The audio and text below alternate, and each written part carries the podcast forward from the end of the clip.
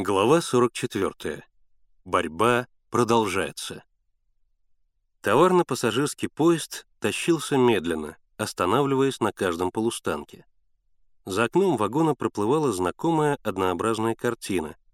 Железнодорожные будки, телеграфные столбы, стаи воробьев на проводах, закрытые шлагбаумы и вереница подвод за ними, баба-стрелочница со свернутым желтым флажком в руке, деревня на Косогоре — пруд за насыпью и утки на пруду. На платформе бородатый мужчина с маленьким блестящим бидончиком в руках. Рабочие с ломами и лопатами, ремонтирующие путь. Старуха, бредущая по тропинке с цветастым узелком. Дачники на велосипедах. Впрочем, наслаждаться пейзажем Миша и Славка особенно не могли. Они ехали без билета, с зайцами. Миша знал много способов такого передвижения.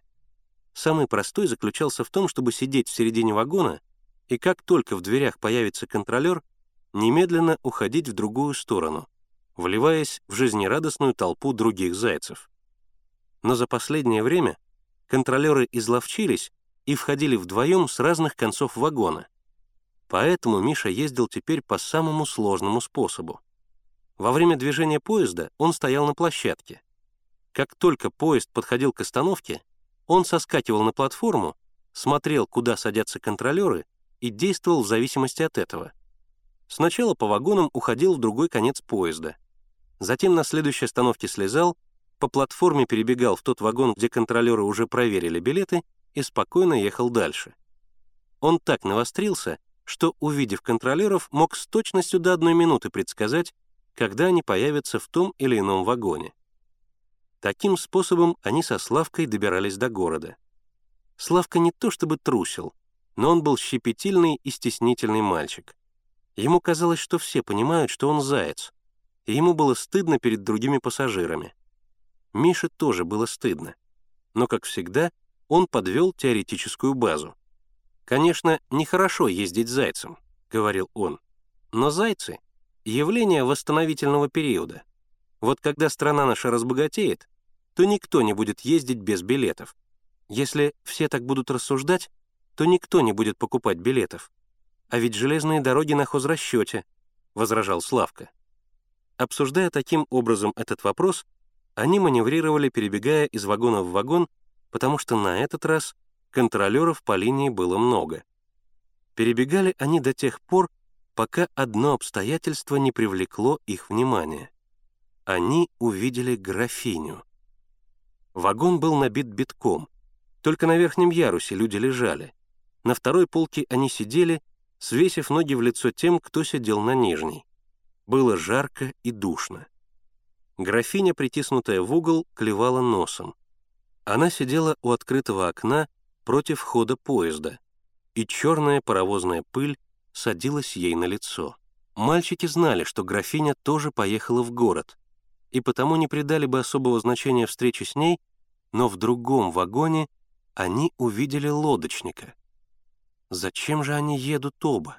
И в разных вагонах? Возможно, каждый из них едет сам по себе, предположил Славка. Миша отрицательно качнул головой. «Не думаю. Вот приедем и посмотрим, вместе они приехали или отдельно». Поезд прибыл в город. Вышедшие из поезда пассажиры заполнили мокрую платформу. Видно, только что прошел дождь. Капли его блестели на урнах, на переплетах вокзальных ферм. «Я буду следить за лодочником, а ты за графиней», — прошептал Миша. «Только смотри, не прозевай». Не спуская глаз с графини и лодочника, мальчики медленно двигались в толпе. Графиня и лодочник шли отдельно. Она впереди, он на некотором расстоянии сзади поэтому мальчики хорошо видели лодочника, а графиня то появлялась, то снова исчезала в толпе. Вот и привокзальная площадь, оживленная на то короткое время, когда на нее выплескивается поток прибывших пассажиров. Извозчики на высоких неуклюжих пролетках, зазывающие седаков.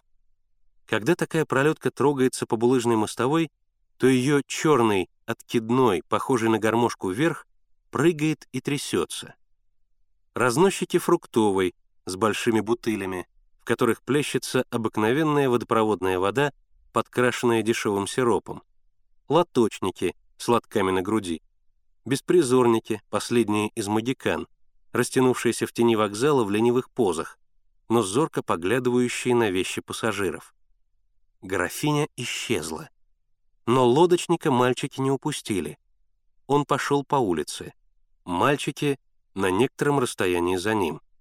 И когда они шли за ним, то снова увидели шедшую впереди графиню. Вскоре мальчики убедились, что лодочник не просто шел за графиней, а следил за ней.